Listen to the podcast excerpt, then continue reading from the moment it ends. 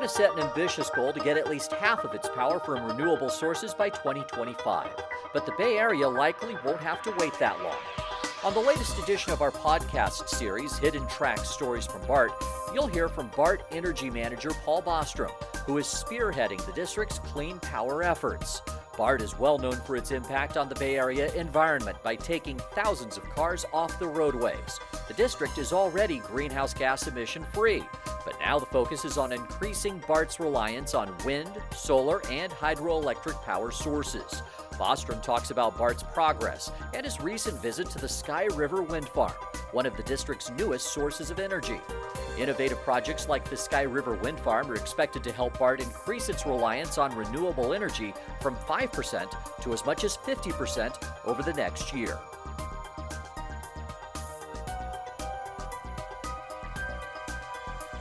And I'm now speaking with Paul Bostrom, BART's Energy Manager. And Paul, thank you so much for your time and talking about a topic that I think a lot of our writers are interested in.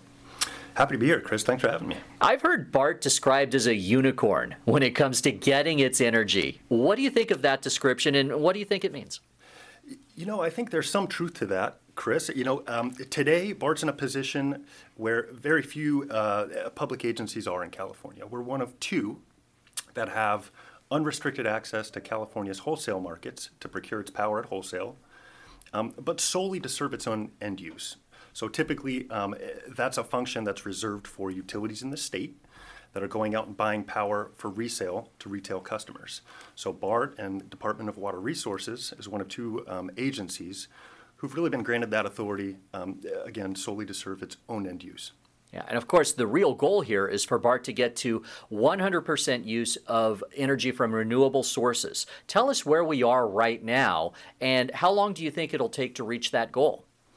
It's a great question, Chris. Um, right now, we're in the midst of a transition. So over the past few years, since about twenty seventeen, we've really been relying primarily on um, hydroelectric imports from the Pacific Northwest.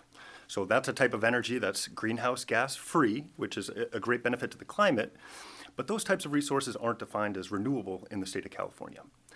So today, you know, we're making a transition to uh, resources that do qualify as eligible renewable, namely one large solar project, the Slate Solar Project, and a large wind project, the Sky River Wind Project.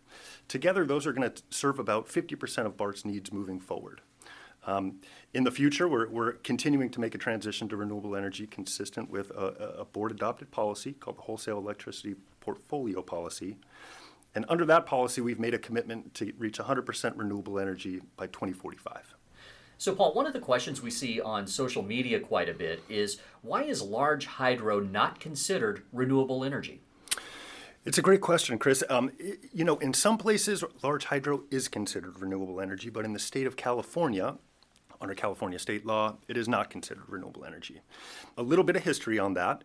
You know, in the state of California, all of the clean energy objectives really line up to a, a policy mechanism called the Renewable Portfolio Standard that was adopted in California in the early two thousands.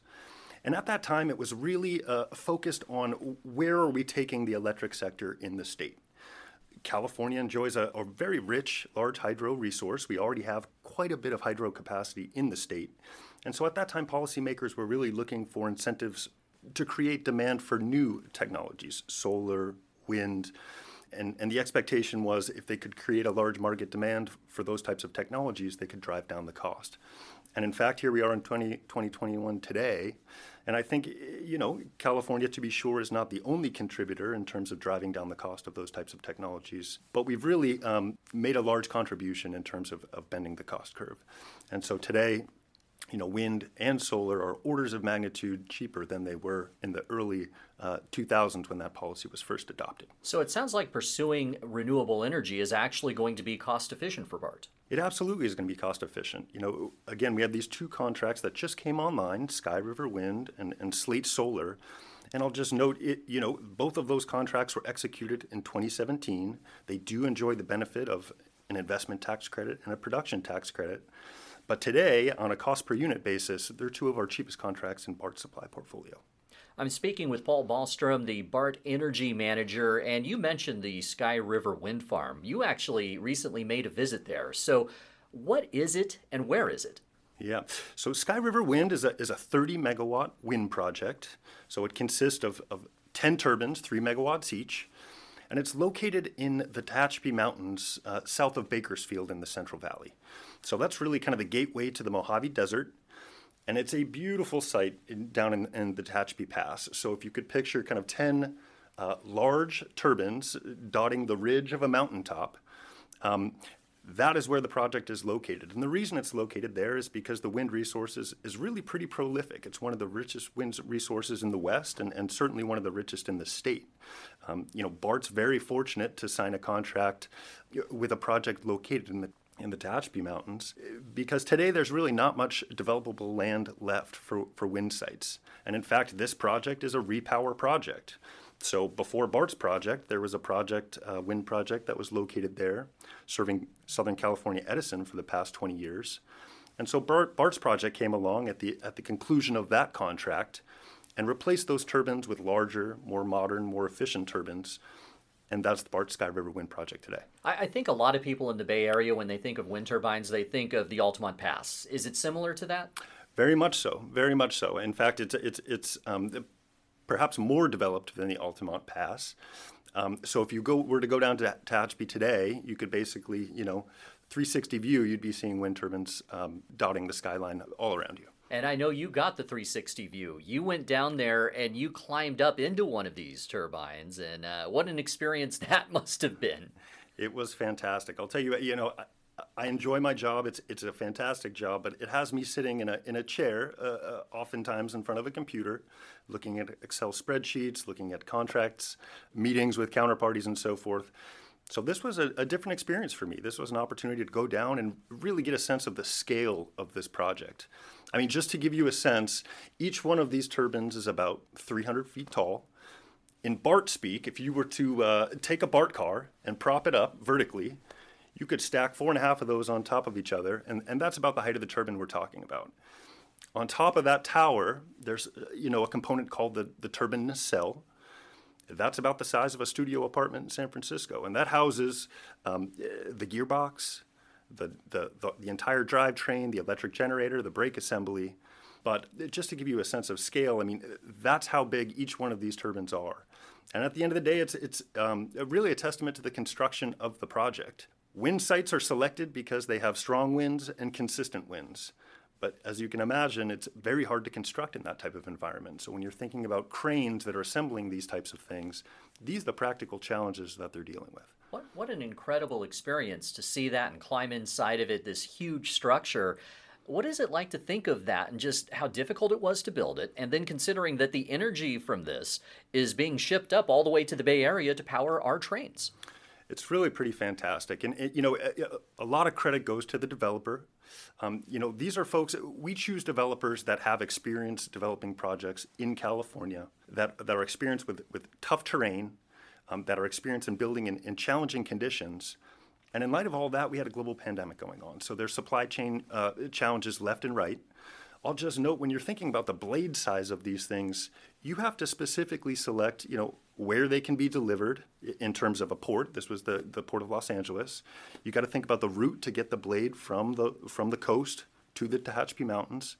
And then you got to think about construction. So, it, you know, a, a lot of credit to, to, to those teams that were out there um, for almost a year getting this project constructed. And today it's fully operational and delivering power to BART. I'm speaking with BART Energy Manager Paul Bostrom, and we've talked a bit about the future, where BART hopes to go. Let's step back and talk about where we've been. In the past, how has BART acquired its electricity to run its trains?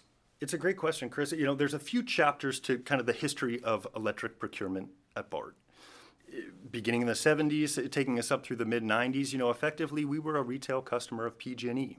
You know, at that time, P G and E was a fully vertically integrated utility. So it controlled kind of all aspects of power generation and delivery, from, you know, the power plants to the transmission infrastructure to the distribution infrastructure and, and over to the BART system. That changed a little bit in the mid-nineties. Uh, we were granted authority to access a specific type of wholesale power. It's called federal preference power. You know, typically federal preference power comes from hydro facilities that are affiliated with the U S Department of Energy. Um, and, and, and typically, they, uh, it utilizes power that's generated sort of as a byproduct of these federal, federal dam infrastructure. So from the nineties through about uh, twenty sixteen, P G and E was very cooperative in terms of delivering some of that power to BART, and they would supplement in terms of um, the delta between the power deliveries under contract that BART was taking and BART's total load requirements. And they were kind of supplementing with generation that, that, that they were providing. In twenty sixteen, we kind of reached the natural conclusion of our transmission and distribution agreements with P G and E. Of course, by that time, uh, the sector had gone through a little bit of restructuring, so there's now a competitive market for generation in the state. P G and E took a, took a step back and, and, and took a look at the situation and decided they no longer wanted to serve as, as BART's interface with California wholesale markets. So at that time, BART was in a position where we kind of stood up on our own and, um, you know, went through a, a, a bit of a regulatory process, worked closely with P G and E and the California I S O, the independent system operator, which administers the wholesale markets in California, and registered BART as a, as a wholesale market participant unto itself. And so since twenty seventeen, um, BART is participating um, in CAISO markets alongside investor-owned utilities and, and publicly owned utilities, community choice aggregators, Um, and really securing its own, own uh, power supply at wholesale. And I would think a lot of other transit agencies might be looking at what's happening here at BART and might have questions and might want to follow in our footsteps. Is that happening? We do get questions from time to time. I would say the, the regulatory structure um, in the electric sector has changed a little bit. One of the premises of BART um, taking some of that federal preference power was, was choice. You know, back in the day, there was not a lot of choice in Northern California in terms of power supply. P G and E was the only game in town. Uh, today, there's a lot more choice in terms of how to buy power on a retail basis. You know, while there is interest from, from other transit operators to kind of pursue um, wholesale power procurement, there has been, a, you know, a, a little bit of pushback from legislators in, in, in terms of fully opening the door. Interesting. And looking at the other side of it, we're able to procure our power from various sources, but we're not in the business of selling it back to anyone, right? Absolutely. And that's kind of a condition of some of the authorities that, that we've enjoyed over time. You know, I'll note that that initial authority to access federal preference power really kind of put BART on a path. And at that time, we were signing long-term agreements. So as the power sector has evolved in California over time, you know, we've had to make choices based on our situation. Had it been a clean slate today, you know, we may be in a very different place. Speaking with BART Energy Manager Paul Bostrom, you touched a bit on the cost savings earlier. I'd like to explore that. Describe how BART will save money by switching more to renewable energy. It's, it's a great question. And in fact, you know, today we are saving money by switching to renewable energy. So again, as we as we mentioned before, today in combination between the Sky River Wind Project and the Slate Solar Project, those two projects will supply about fifty percent of our total needs. And again, those are two of our lowest priced contracts in our supply portfolio. The balance of our needs are really served from, you know, a handful of small legacy power purchase agreements and some short-term agreements to kind of fill the gaps.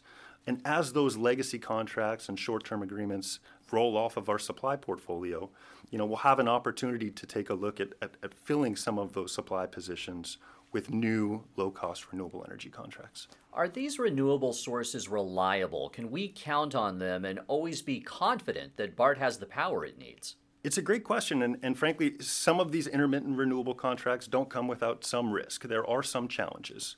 So wind, solar, they're what you call as available resources. So we take deliveries of that power as it's generated.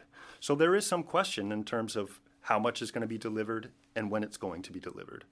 And, and neither source is perfectly predictable in terms of how much power we'll get at any given time. And, and as you know, you know, the wind can stop blowing and a, and a cloud can go over a solar field. So what we really strive for is diversity in our power portfolio.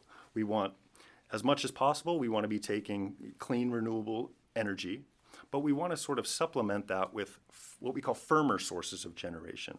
So uh, dispatchable hydro, primarily dispatchable hydro is what we use to kind of shape around some of those renewable resources. Another question that we've seen come up when it comes to renewables is apparently not all renewables are created equal. What's the difference that separates a source when it comes to being G H G free, greenhouse gas free?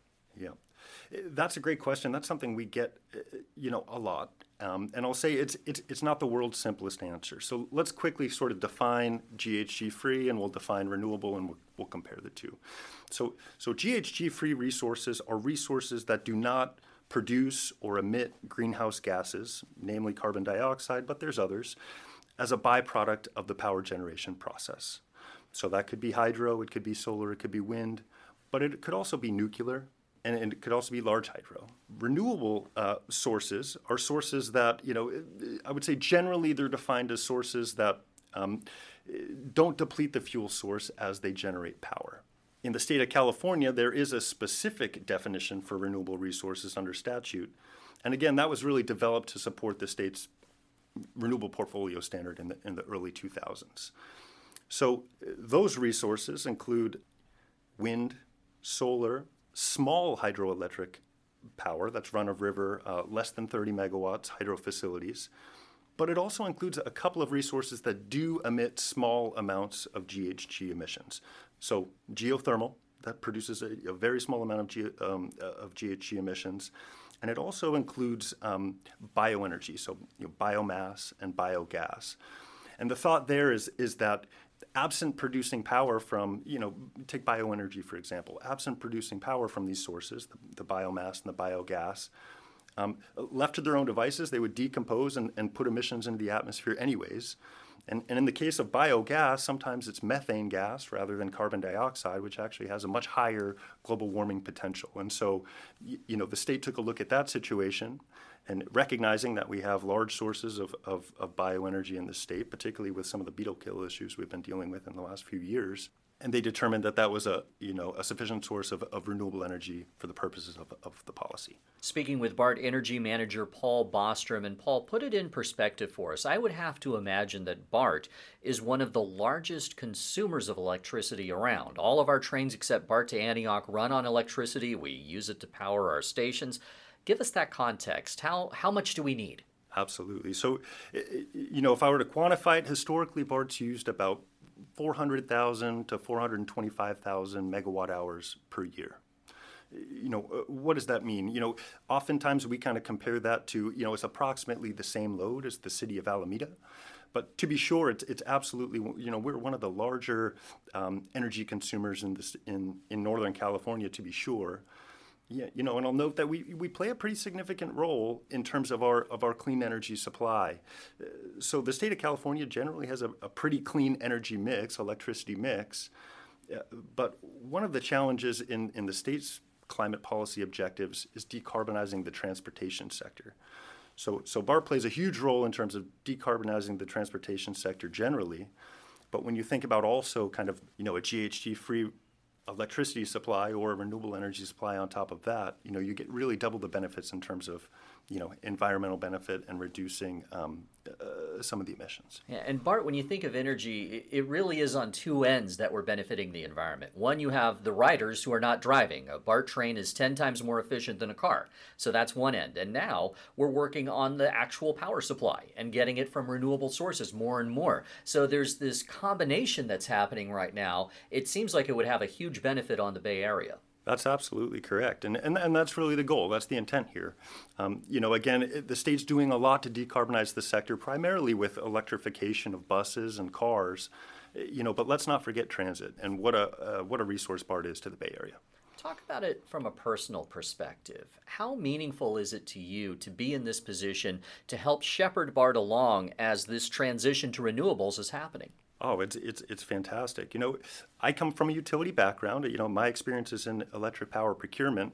You know, in those environments, you're really one of many, you know, one of hundreds of people that is playing a very small role in the process.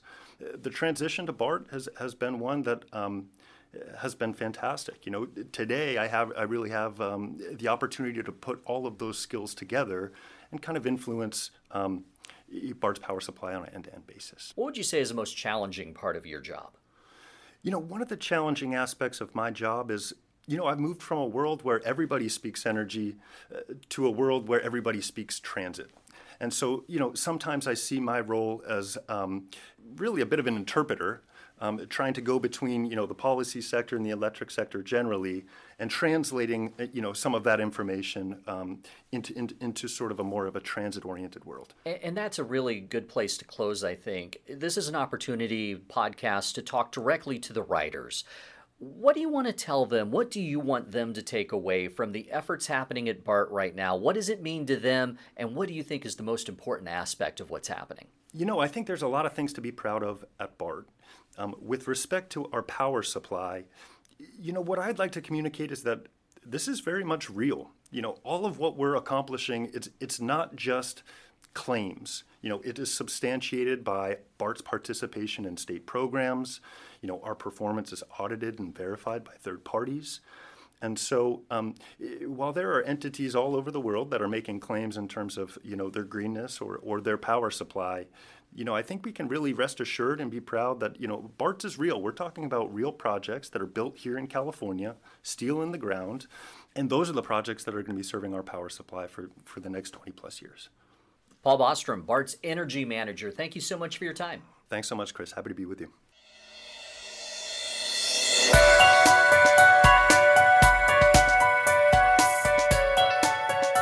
And thank you for listening to Hidden Tracks, Stories from BART.